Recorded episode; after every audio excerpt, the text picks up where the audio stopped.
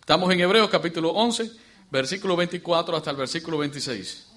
Yo voy a leer para ustedes la palabra de Dios, dice la Biblia, por la fe Moisés, hecho ya grande, rehusó llamarse hijo de la hija de Faraón, escogiendo antes ser maltratado con el pueblo de Dios que gozar de los deleites temporales del pecado, teniendo por mayores riquezas el vituperio de Cristo que los tesoros de los egipcios, porque tenía puesta la mirada en el galardón.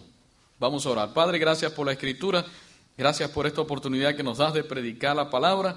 Y Dios del cielo, oramos para que ahora tu Santo Espíritu sea quien conduzca todo lo que vamos a decir. En el nombre de Jesús, ayúdanos a entender la revelación de la palabra, de la escritura y el mensaje que tú nos das. En el nombre de Jesús estamos orando. Amén. Bien, recuerdo que estamos en Hebreos capítulo 11, versículo 24 y vamos a recorrer toda esta historia hasta el verso 29. Bien, continuamos con nuestra serie que se titula Fe Perseverante y en la medida que avanzamos vamos encontrando ahora la historia de vida de Moisés. ¿Qué representa la vida de Moisés? La vida de Moisés ejemplifica las elecciones por fe o decisiones por fe. Entonces, cuando usted tenga que tomar decisiones en la vida, sería bueno siempre que recordara este personaje que se llama Moisés. Diga conmigo, decisiones de fe. Entonces Moisés se caracteriza en la Biblia por ser un hombre que toma decisiones. Bueno, nosotros también tenemos que tomar decisiones todos los días. Cada uno de nosotros tiene que tomar decisiones. Ahora, las decisiones o muchas de las decisiones que tomamos están determinadas por nuestra fe. Y esas decisiones que tomamos también van a determinar el cauce de nuestras vidas o el camino que nosotros le estamos dando a nuestras vidas. Por eso es muy importante tomar decisiones sabias y decisiones correctas, porque en la medida que las personas toman decisiones podemos definir cómo anda la fe de estas personas, en quién están confiando, en quién no confían. ¿Pueden entender ese mensaje, eso que le estoy diciendo? nuestras decisiones van muy relacionadas con la fe que nosotros tenemos. Por eso es importante tomar decisiones correctas. Hoy vamos a descubrir cuatro cosas que Moisés decide rechazar y dos cosas que él decide aceptar. Y estos ejemplos de decisiones los vamos a encontrar en, la vida de Moisés a través de este pasaje que nosotros estamos leyendo. Así que vamos a entrar directamente al primer punto de hoy. Y lo primero que notamos es que Moisés rechaza el prestigio de este mundo.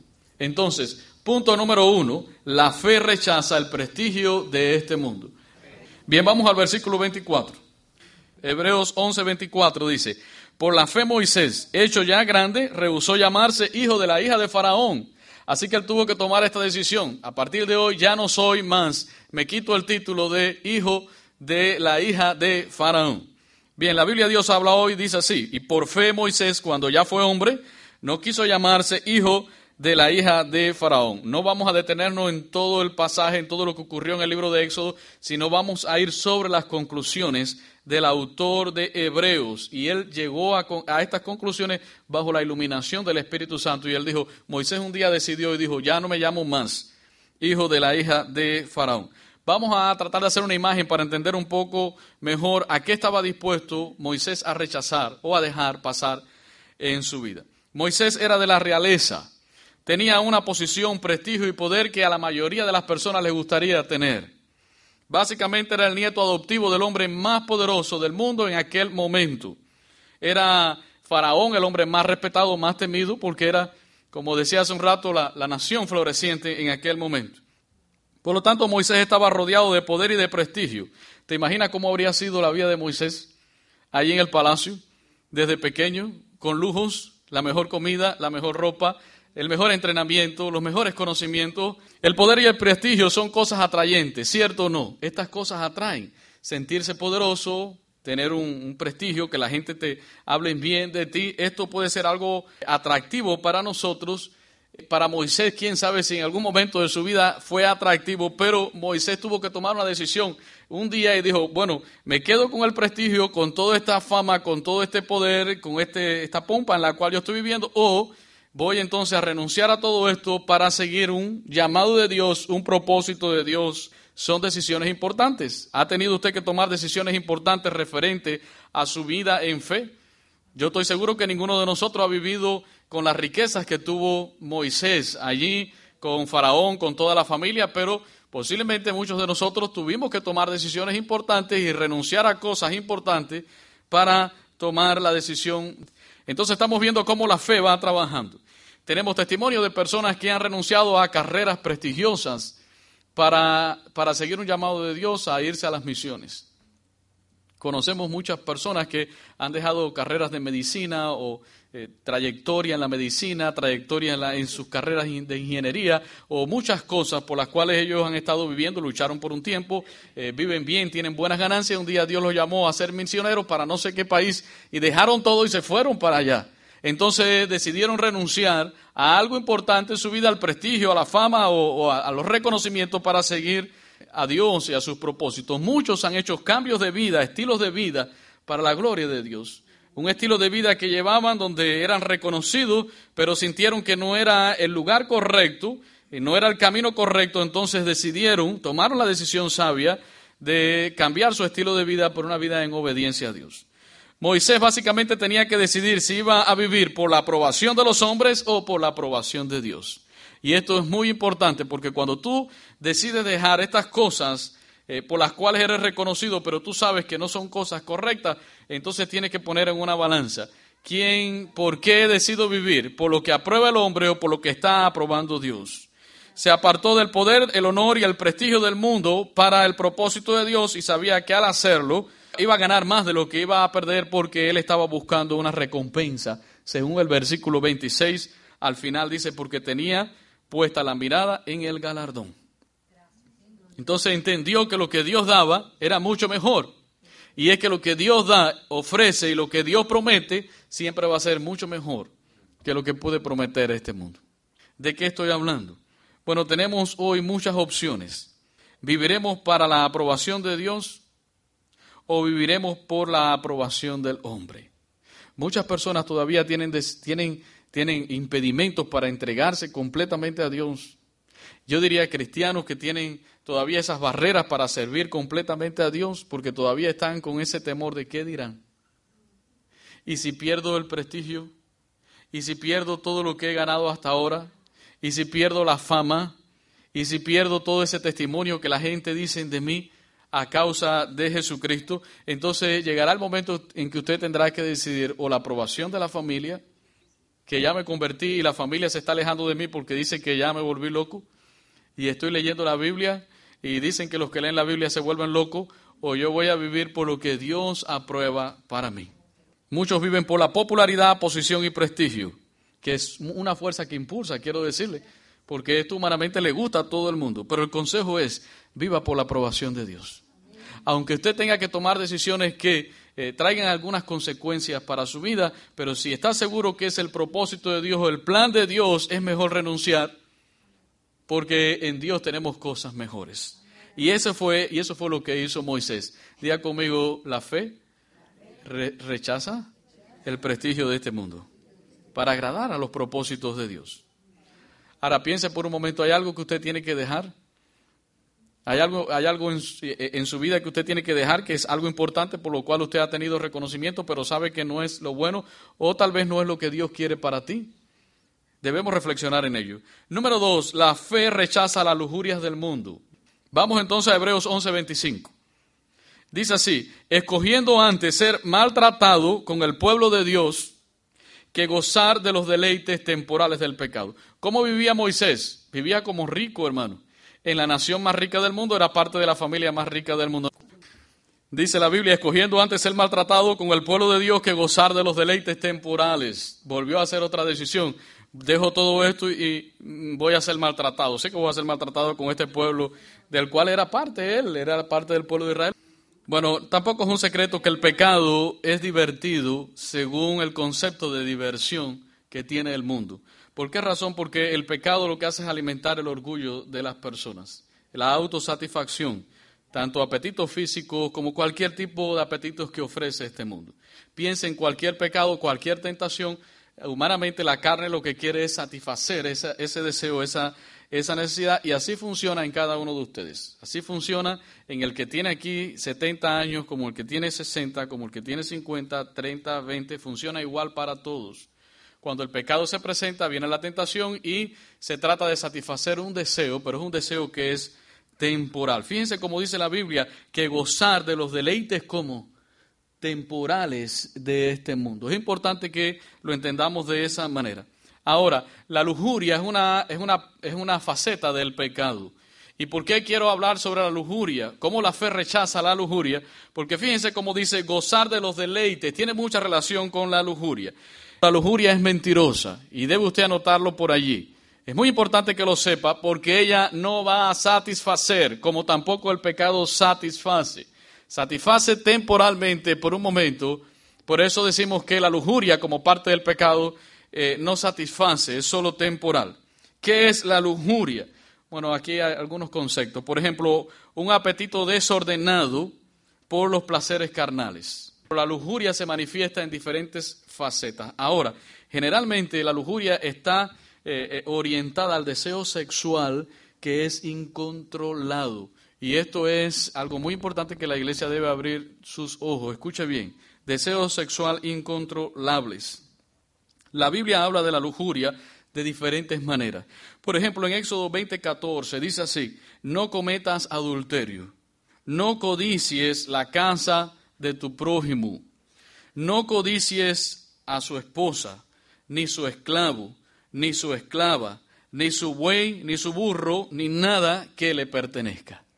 Fíjense cómo la lujuria está relacionada con la codicia. Usted llega a casa de alguien y, comienza a codiciar todo lo que la persona tiene allí. Ahora, una cosa es que tú llegues a casa de alguien que tenga una casa bonita y usted elogie la casa. que, si es un hermano, y hermano, ¿qué, ¿qué casa más hermosa usted tiene? Eso está bien, eso no está mal. Ahora, lo que está hablando aquí la Biblia es una codicia. Tú quieres esa casa, tú quieres lo que él tiene, tú quieres hasta la mujer de él y quieres el caballo que tiene allí el burro y todos los animales que tiene. Todo lo deseo, todo lo deseo es incontrolable, hermano. Y usted dirá, esto existe. Por supuesto que existe, hermano. Y la codicia lleva a la envidia y a tantas cosas que el pecado va desencadenando más y más y más y más pecado. Ahora en Mateo 5:28 dice, pero yo les digo, esto lo dijo Jesús, pero yo les digo que cualquiera que mira a una mujer y la codicia ya ha cometido adulterio con ella en el corazón. Cuando ves pasar una mujer hermosa y la estás mirando y ya la estás codiciando en tu corazón, dice la Biblia, ya cometiste qué. Entonces el adulterio no es solo cuando usted cede a la tentación y tiene relaciones sexuales con esa persona. El adulterio para Jesús dice que ya, y Él por cierto es el que va a juzgar nuestros corazones, nuestras obras, es el que sabe toda intención. Dice, ya ocurre, ya ocurre cuando ya está pasando en el corazón, cuando hay una codicia cuando ya está ahí la lujuria. Por lo tanto, la lujuria aparece cuando usted tiene el deseo de poseer a alguien o las cosas que tiene esa persona. Usted quiere poseer a esa persona, quiere que esa persona sea suya. Es como una deshumanización del ser humano. Lo ves como una cosa y ya lo deseas para ti, es un objeto. No lo ves como aquella persona que fue creada por Dios, que necesita el amor de Dios, sino que lo ves como el objeto de, tu lujuria, tú lo quieres para ti o la quieres para ti. No sé si pueden entender. Cuando no vemos a las personas como seres humanos, sino que las vemos como objetos, como instrumentos. La lujuria tiene el enfoque de agradarse a sí mismo y además de eso satisfacer los deseos sin considerar las consecuencias. Y esto es un pecado, hermanos, que en el cual la iglesia tiene que abrir los ojos, reprenderlo y orar y, tratar de vivir lo más lejos de, este, de todo este tipo de, de consideraciones que trae consigo la lujuria como posesión, codicia, envidia y demás. ¿Cuál es la respuesta a la lujuria? El amor de Dios. Cuando usted ve a una persona y, se siente atraída por esa persona, que es una persona prohibida para ti, entonces tú tienes que mirar a la persona con los ojos de Dios. ¿Cómo Dios mira a esa persona? ¿Para desearla para el pecado? Dios mira a esa persona, si no es cristiano, la mira con misericordia. Amor y misericordia y como la palabra de Dios nos enseña a amar al prójimo, entonces el rechazo de esa lujuria viene cuando nosotros entendemos cómo mira Dios a esa persona. Y, cuando nosotros comenzamos a ver a esa persona no como un objeto para satisfacer nuestros deseos, cualesquiera que sea, sino que lo estamos mirando con amor, como dice la Biblia, el amor al prójimo, con la necesidad de que esa persona conozca a Jesucristo y que reciba el amor de Dios y que sus pecados sean perdonados. Efesios 4:22 dice, en cuanto a la pasada manera de vivir, despojados del viejo hombre que está viciado conforme a los deseos engañosos. Dice, despójense de estas cosas. La lujuria es engañosa y mentirosa. Promete hacerte sentir bien, pero solo por un momento. Te vas a dar cuenta que solo va a ser por un instante, solo es por un momento de placer, breve placer. Y después de esto habrá un dolor muy largo que va a marcar toda tu vida, hasta el final de tu vida. Hay un autor que me gustaría que después investigaran sobre él, es un pastor, se llama Randy Alcorn. Después investiguen sobre él, sobre su historia de vida, autor de muchos libros, y escucha lo que él escribió. Él hizo una lista y él escribió en esta lista las consecuencias de una caída moral. Él decía, si yo caigo en un pecado, ¿cuáles son las consecuencias? Entonces, dice así, lo que le costaría si se comprometiera moralmente. Y, yo se, lo, se los traigo hoy, son seis puntos nada más, pero es importante que reflexionemos cuando somos tentados, que pensemos en las consecuencias, consecuencias que esto puede traer. Número uno, él dice, un, si yo caigo y, y me comprometo moralmente, él dice, un día tendré que mirar a Jesús, el juez justo, a la cara y dar cuenta de mis acciones. ¿Se imagina el día que esté usted delante de la presencia de Jesucristo? Él dice, yo pienso que si antes de la caída, por supuesto, y comprometerme moralmente en que un día tendré que presentarme delante de Jesús y tendré que darle cuenta a Él. Para cuando nos sentamos tentados decir, no, porque un día tendré que dar cuenta, mirarle a la cara a Jesús y dar cuenta. Número dos, él decía, le causaré un dolor incalculable a mi mejor amigo y él decía que su mejor amigo era su esposa. Por lo tanto, él pensaba, si yo me comprometo moralmente, ¿cómo voy a destruir yo? ¿Cómo, cómo será la destrucción en la vida de mi esposa? Eso es algo importante que podemos anotar allí. Número tres, decía, destruiré mis ejemplos de credibilidad con mis hijos. El jueves les decía aquí, ¿quién es el que nos conoce mejor que todos? Bueno, Dios en primer lugar, pero las personas que más nos conocen a nosotros es nuestra esposa y nuestros hijos que viven todos los días con nosotros. Ellos saben quiénes somos nosotros. Entonces él decía, voy a destruir mis ejemplos de credibilidad con mis hijos y anular ambos esfuerzos presentes y futuros para enseñarles a obedecer a Dios. Porque después, ¿cómo le enseñas tú? Después de que comprometas tu moralidad, puedes hacerlo. Dios te perdona, pero te va a va, va a ser un camino mucho más difícil porque tendrás que darle muchas explicaciones a tus hijos. Número cuatro, crearé una forma de culpa que será muy difícil de sacudir. Aunque Dios me perdona, la pregunta es, ¿me perdonaría a mí mismo? Yo sé que en su mente está así, yo me voy a perdonar a mí mismo. Mire, cuando uno se compromete moralmente y trae un desastre a la familia, familia, matrimonio, hijos y toda esta iglesia también sufre, la iglesia sufre en todo va a llegar a un punto que tú te arrepientes. Lo vemos en la palabra de Dios, cómo las personas se arrepentían y sus vidas eran restauradas y eran fieles a Dios. Pero hermano, es imposible que el sentimiento de culpa no venga de vez en cuando. Seguramente usted está pensando, lo rechazamos en el nombre de Jesús. Sí, es lo que hacemos. Y clamamos a la sangre de Cristo y decimos, descansamos en la paz de que Dios nos perdonó pero va a tener usted que luchar con un sentimiento de culpa toda una vida y lidiar con ella para que la culpa no te haga daño y tú entiendas que ya fuiste perdonado en Cristo Jesús. Entonces, si no has comprometido tu vida en ese aspecto, mantente fiel. Si ya lo hiciste, entonces ve a Dios y tienes que confiar en Él, en el camino difícil que te va a tocar, pero vas a tener la ayuda del Señor. No se sienta desesperanzado. Número cinco, él decía, Perderé el efecto de años de testificar a mi padre, su padre que no era cristiano. Dice, por años le he estado predicando. Entonces, si hay, un, si hay una caída moralmente, habrá sido un trabajo perdido. Dice, perderé el efecto de años de testificar a mi padre y reforzar su confianza, su desconfianza, mejor dicho, hacia los cristianos, que solo ha comenzado a suavizarse por mi ejemplo, pero que tal vez podría endurecerse de manera permanente por mi inmoralidad. Fíjense cuánta gente podríamos hacerle daño. Ese es su listado personal, tal vez nosotros tengamos el nuestro. Y número 6 dice, traeré gran placer a Satanás, el enemigo de Dios y enemigo de todo lo que es bueno. Le daré el gusto a Satanás para que él se ría. Hemos visto, hermano, tantas personas víctimas de, las tentaciones caer en unas caídas estas fuertes, muy fuertes, donde comprometen su vida moral. y donde la lujuria, donde el pecado les ha hecho promesas de que se van a sentir bien, pero realmente a la hora cuando caen se dan cuenta que todo fue temporal, que después viene todo este, todo este listado de, de consecuencias del pecado y que hay un dolor muy largo con el cual usted va a tener que aprender a lidiar y aprender y dejar que el Espíritu Santo trabaje allí sanando y sanando. Hay un camino mejor, hermano.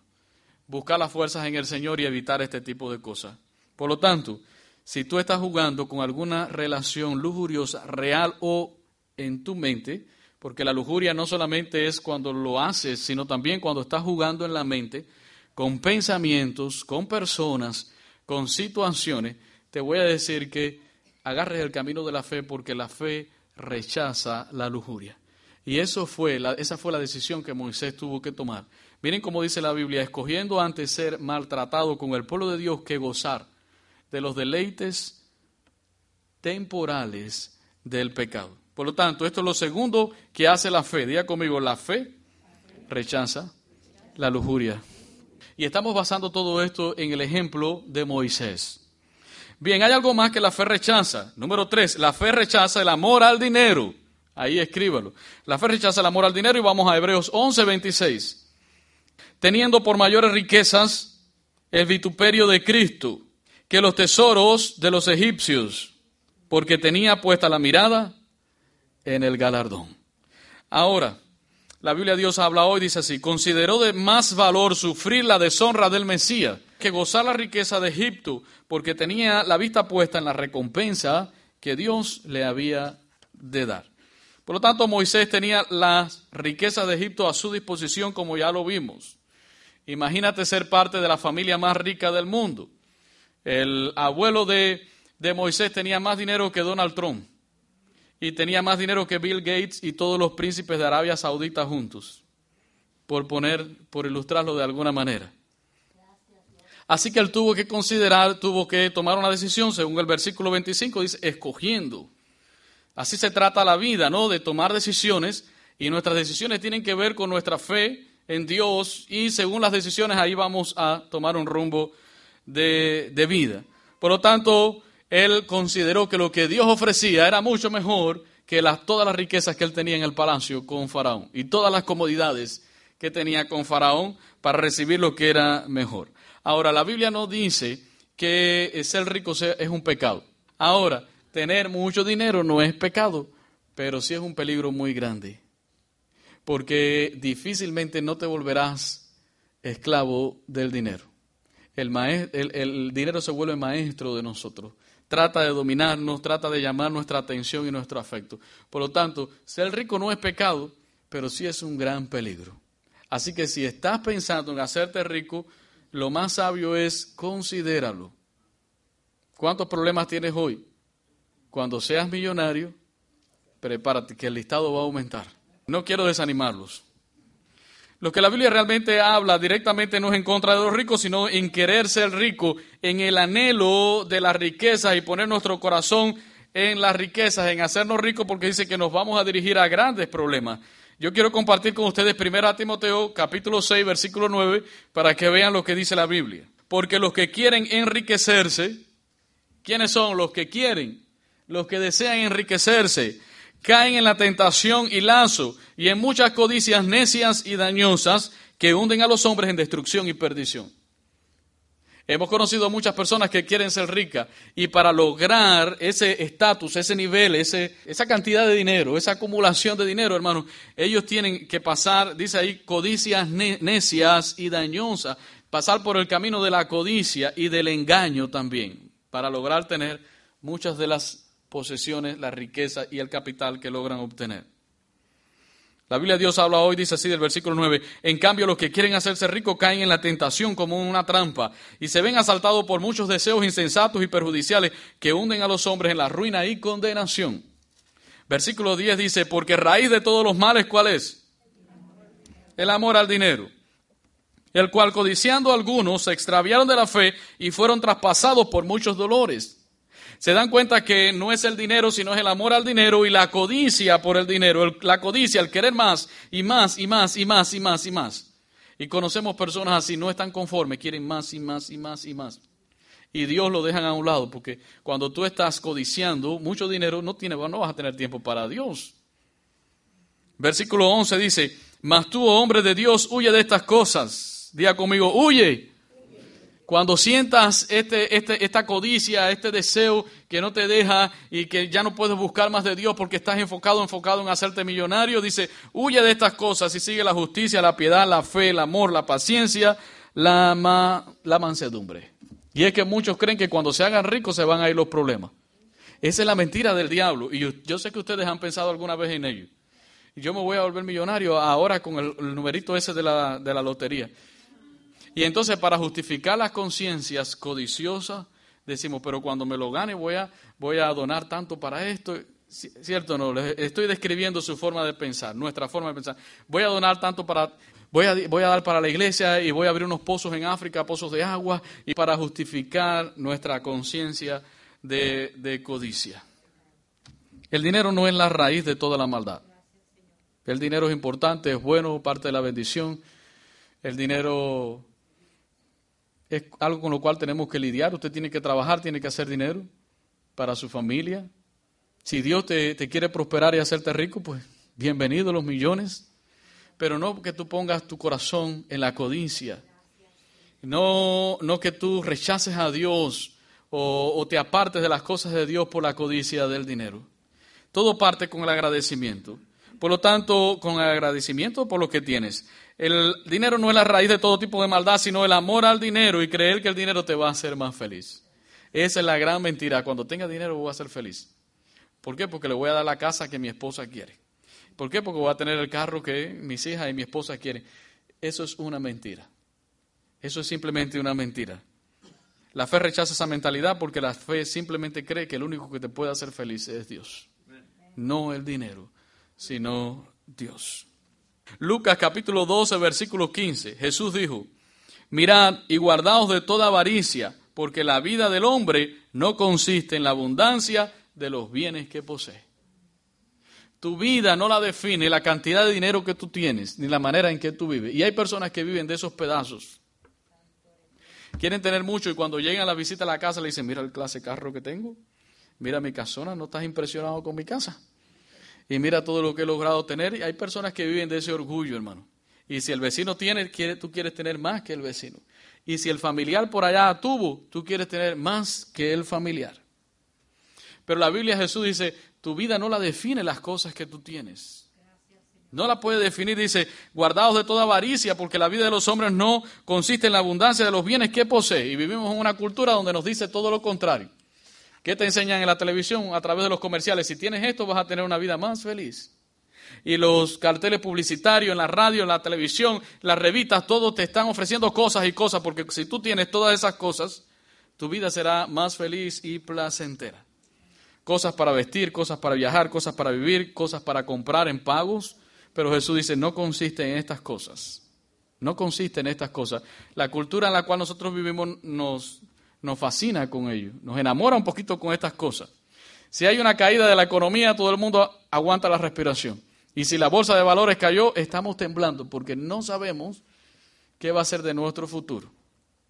Se nos olvidan que, que de este mundo saldremos sin nada, hermano. Todo lo que hemos acumulado aquí se queda. Yo no sé cuántos de ustedes tienen dinero para el retiro, que van acumulando en las bolsas de valores. Eso es bueno y yo se lo recomiendo a todo el que pueda hacerlo. el cristiano tiene que ser un buen administrador. Qué feo cuando llegues a, y al retiro y tú no tengas, tengas que vivir de, de lo demás. Pudiendo haber ahorrado y pudiendo haber sido un buen administrador de lo que Dios te da. Pero tú tienes que saber que si la bolsa de valores cae mañana, es Dios quien te va a hacer feliz y es el que va a sostenerte. Y tú puedes decir, de alguna manera Dios me va a proveer, pero estoy haciendo lo que tengo que hacer. Nuestra confianza no puede estar en el dinero. Nuestra confianza no puede estar en las cosas de este mundo, porque eso no es lo que define nuestra vida. Ayer salió un carro nuevo, pero mañana, hermano, va a salir otro mejor. Créanlo. Y lo que hoy es una mansión, mañana va a ser una casa de renta en un barrio ahí marginal. Y sabemos estas cosas, pero todavía seguimos codiciando y queriendo y queriendo más. más. Jesús dijo, cuidado con la codicia. La vida de un hombre no consiste en lo que posee. Más bien demos gracias al Señor. La vida del hombre consiste en lo que Dios es en nosotros. Alguien comparó la vida con un juego de ajedrez. Los que saben jugar, ajedrez saben que hay muchas piezas y cada pieza tiene diferente valor. Pero al final, cuando se acaba el juego, todas las fichas van a, a la misma caja. Es como una parábola de la vida. La única diferencia es que unos van a la presencia de Dios y otros no. Entonces Jesús nos está diciendo, ¿realmente vale la pena por lo que tú estás viviendo? Entonces no vivamos para cumplir o acumular, mejor dicho, los, los, tesoros aquí en la tierra.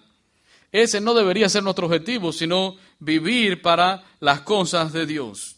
La fe está contenta con todo lo que Dios te ha dado. La verdadera fe.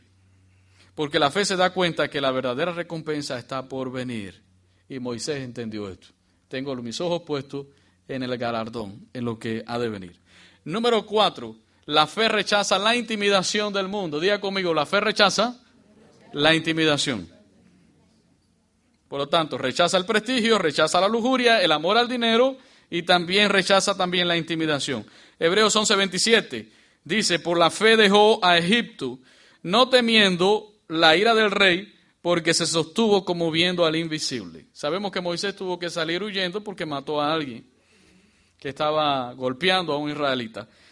Y aquí el autor de Hebreo nos dice, se fue, pero no se fue con miedo.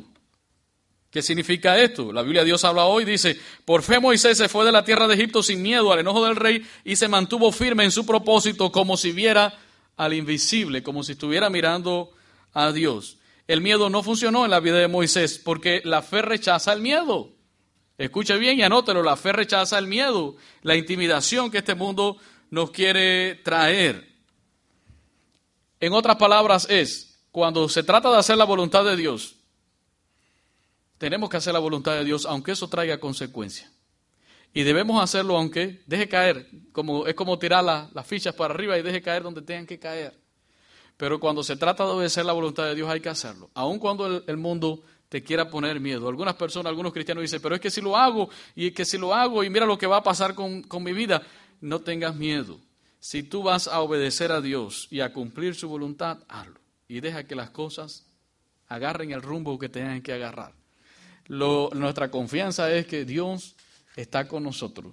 Y eso Él lo ha, lo ha prometido. La fe lo hace de esta manera porque la fe trabaja como viendo al invisible, viendo a aquel que no se ve, viendo a Dios. Por eso Moisés se sostuvo de esa manera, estaba viendo a Dios, estaba mirando a las promesas. Esto significa dos cosas. Número uno, que la fe vive para agradar a Dios. Y número dos, que aunque la fe atraviese lo que tenga que atravesar, sabe que Dios va a estar allí. Él va a estar allí en cualquier circunstancia. Algunos dicen, pero hermano, ¿y qué hago si decido por esto? Si decides por hacer la voluntad de Dios, sabemos que posiblemente vendrán algunos rechazos, enemigos, lo que sea, pero hazlo si es para agradar a Dios. Hermano, pero si ya dejo de tomar bebidas alcohólicas con mis amigos y que hazlo, si tú lo vas a hacer para agradar a Dios, hazlo. Pero se, va, se van a burlar de mí, me van a rechazar, déjalo. Tú cumple la voluntad de Dios y deja que las cosas agarren su rumbo. Deja que Dios haga la obra. Hermano, pero si ya, ya no voy a ciertas reuniones o a ciertas prácticas religiosas que yo hacía, ya no lo hagas más si vas a cumplir la voluntad de Dios y no le, no le agarres miedo a la gente. No le tengas temor a lo que el mundo te quiera, te quiera decir. Simplemente obedece a Dios porque la fe rechaza el miedo. Eso es algo que la iglesia debe, debe entender. ¿Hay algo que te está intimidando para que tú no obres conforme a la voluntad de Dios? A veces le tenemos miedo a que nos van a dañar, nos van a, dañar físicamente, eh, o me van a despedir, o voy a ser rechazado, o ya no voy a ser parte de este grupo que yo antes era, era parte de este grupo. Viva para la gloria de Dios. La fe mira al que no se ve, que es al Dios invisible, invisible y vive para complacer a una audiencia que es de uno solo, para complacer únicamente a Dios. Por lo tanto, ¿a quién vas a complacer? ¿A los hombres o a Dios? No va a hacer caso a la intimidación, ni del diablo, ni del mundo, ni lo que dirán otras personas. Simplemente obedece a Dios. Así que voy a hacer un resumen de las cuatro cosas que la fe rechaza por la vida de Moisés Número uno, la fe rechaza el prestigio de este mundo. La fe rechaza la lujuria, la fe rechaza el amor al dinero y la fe rechaza la intimidación. Ahora, ¿qué es lo que la fe acepta? Número uno, o punto número cinco, la fe acepta la provisión de Dios. Diga conmigo, acepta la provisión, lo que Dios provee. Hebreos 11, 28, vamos a leer, dice ahí, dice ahí la Biblia, por la fe celebró la Pascua y la aspersión de la sangre para que el que destruía a los primogénitos no los tocase a ellos. Dice, por fe Moisés celebró esta ceremonia de la Pascua. que era la Pascua? Había que sacrificar un animal y untar la sangre allí en la puerta, en el dintel, y, y esperar a que llegara el ángel de la muerte. Y el que lo hacía por obediencia, no era que la sangre tenía un poder mágico. Esa sangre tipificaba la sangre de Jesucristo, que limpia nuestras conciencias de obras muertas para servir al Dios vivo, dice la Biblia. Solamente el acto de obediencia, hermano, de ir allí, sacrificar al animal y agarrar esa, esa sangre y comenzar a untar, untar aquellos dinteles, eh, aquellos dinteles de las puertas y todas estas cosas, era un acto de obediencia, hermano. Y Moisés lo hizo por fe, porque aceptó la provisión de Dios y la promesa de Dios, de que allí no iba a entrar el ángel de la muerte, en las casas donde se untara esa sangre. Por lo tanto, la fe siempre acepta la provisión de Dios, no importa cuán extraña puedan ser las órdenes de Dios. Cualquiera diría, oye, ¿y esto qué tiene que ver? La sangre, ventarla en una puerta. Eh, ¿Y por qué Dios nos está mandando a hacer estas cosas? Bueno, así es la fe, acepta la provisión de Dios como venga. Las órdenes de Dios cuando venga. Así también la fe en Jesucristo, hermano. Él murió por nosotros y su sangre, como decía hace un rato, nos limpia de toda conciencia, de toda mala conciencia, mejor dicho. Por lo tanto, las personas que aceptan esa provisión de Dios, que es esa salvación a través de Cristo Jesús, van a ser salvas. Por la gracia del Señor. No por las obras, sino por la fe en Jesucristo. La Biblia dice en Isaías 64, 6 que nosotros somos como una sociedad, suciedad delante de Dios. Todas nuestras justicias son como trapos de inmundicia. Necesitamos ayuda. Ahora te pregunto, ¿quieres tú recibir esa ayuda, esa provisión de Dios? Si tú no has aceptado a Jesucristo, ¿quieres recibirlo? Tal vez tú estás aquí sentado y dices, no, yo vengo a la iglesia, pero ya aceptaste a Jesucristo, la provisión que Dios da a través de Jesús. Así como Moisés estaba aceptando esa provisión de Dios a través del sacrificio de un animal para que el ángel de la muerte no entrara, hoy nosotros podemos aceptar ese, esa provisión de Dios a través del sacrificio de Jesús para obtener la vida eterna. No hay otra manera de obtener victoria sobre el pecado, sobre el diablo y tener vida eterna que no sea a través de Jesucristo y su obra en la cruz del Calvario. Ahora, ¿cuántos han aceptado ya esa provisión? ¿Cuántos ya han aceptado a Jesucristo? ¿Y ya lo hiciste público a través del bautizo? ¿O todavía eres cristiano de la secreta que nadie sabe si eres cristiano o no? Los vecinos no saben todavía. Los amigos no saben porque si saben, tengo miedo. Ustedes saben que cuando ellos untaron la sangre allí, hicieron pública su fe. Esto podía causarle la muerte a ellos. Sin embargo, ellos evidenciaron su fe. Y esto es una pregunta interesante. Hay personas que ya recibieron a Cristo hace 20 años y todavía no se han bautizado. ¿Por qué? No has hecho público tu fe a través del bautizo. Eso es lo que significa el bautizo, un, paso de fe de, dar evidencia pública. Por lo tanto, esta es la cosa, esto es lo que, lo que acepta la fe. Estamos viendo que la fe acepta la provisión de Dios, la ayuda de Dios. Y número seis, ya por último, la fe acepta las promesas de Dios. Puede anotar allí. Versículo 29. Por la fe pasaron el mar rojo como por tierra seca, intentando los egipcios hacer lo mismo, fueron ahogados. ¿De qué estamos hablando? ¿Te imaginas cómo habría sido el pueblo de Israel pasar y una columna de agua a un lado y otra a otro? Eso era el poder de Dios. Y ellos pasando por tierra seca. Eso es poder de Dios. Pero ¿y qué de la fe de esta gente? Se necesitaba fe, hermano, para caminar por allí y dos columnas de agua. Supongo que el miedo estaría allí y si eso se cae para abajo. Fíjense lo que dice la Biblia, que los egipcios intentaron hacer lo mismo y fueron ahogados. Por lo tanto, se necesitaba fe para pasar por allí, por aquel camino que Dios había abierto. Pero ellos aceptaron la promesa de Dios. Dios dijo, yo les voy a dar una tierra prometida, vamos conmigo. Y ellos aceptaron esa promesa de Dios y se fueron en obediencia. Ahora, ¿con cuántas cosas la iglesia a veces batalla, hermano, y lucha? Solamente por no leer la Biblia y recibir lo que la Biblia dice. Yo no sé, alguien el jueves se levantó y dijo, yo estuve leyendo la Biblia y cuando vi lo que Dios decía allí, mi vida cambió en un área de su vida. Y es que a veces batallamos tanto porque ni leemos la palabra ni recibimos esas promesas que hay allí. Son para nosotros. Y es que la fe recibe las promesas de Dios. Las cree, las vive. No es solamente aprenderse los versículos de memoria y Juan 3.16 y Romanos 8.23, sino que usted agarra las promesas de Dios, las cree, las recibe, su vida cambia, su vida es transformada. Porque la fe recibe las promesas de Dios. Escuche bien, la fe rechaza el prestigio de este mundo. La fe rechaza la lujuria, el amor al dinero y también rechaza la intimidación que este mundo ofrece sobre la, la presión que tiene el mundo sobre nosotros. Pero la fe acepta la provisión de Dios y las promesas de Dios. La vida se trata de eso, de hacer elecciones. Pero nuestras elecciones serán determinadas por nuestra fe. Y cuando tomemos las decisiones, ellas van a causar nuestras vidas, van a determinar la vida de nosotros, cómo somos, qué vida estamos llevando. Por lo tanto, tenemos hoy delante de nosotros la decisión de rechazar lo que la fe rechaza o de aceptar lo que la fe acepta. Que Dios nos ayude, hermano, en todo este proceso de la fe. Recuerde que esta serie se titula Es la fe perseverante. Que Dios nos ayude en este caminar de fe con Dios, donde vamos caminando como viendo al invisible. Y que pongamos nuestra mirada en el galardón, sosteniéndonos, como, decía, como dice la palabra, sosteniéndonos como viendo al invisible. De ahora en adelante, ¿qué espera Dios de nosotros? Que tomemos decisiones correctas, que respalden nuestra fe. De tal manera que las personas digan, el hermano está tomando decisiones conforme a la voluntad de Dios. Las decisiones que toman los hermanos tienen que ver con la fe que tienen en Cristo Jesús. La manera en que están conduciendo su vida eh, está hablando de las decisiones en fe que están tomando. Recuerden lo que la fe rechaza, pero también recuerden lo que la fe acepta para vivir en victoria. Dios les bendiga esta tarde. Vamos a orar, les invito a ponerse de pie. Espero que estén recibiendo un alimento espiritual en su vida, que esté fortaleciendo su vida espiritual, que le esté dando fuerzas para seguir adelante. Y este era el propósito del autor de Hebreos era fortalecer la fe de la vida de los cristianos.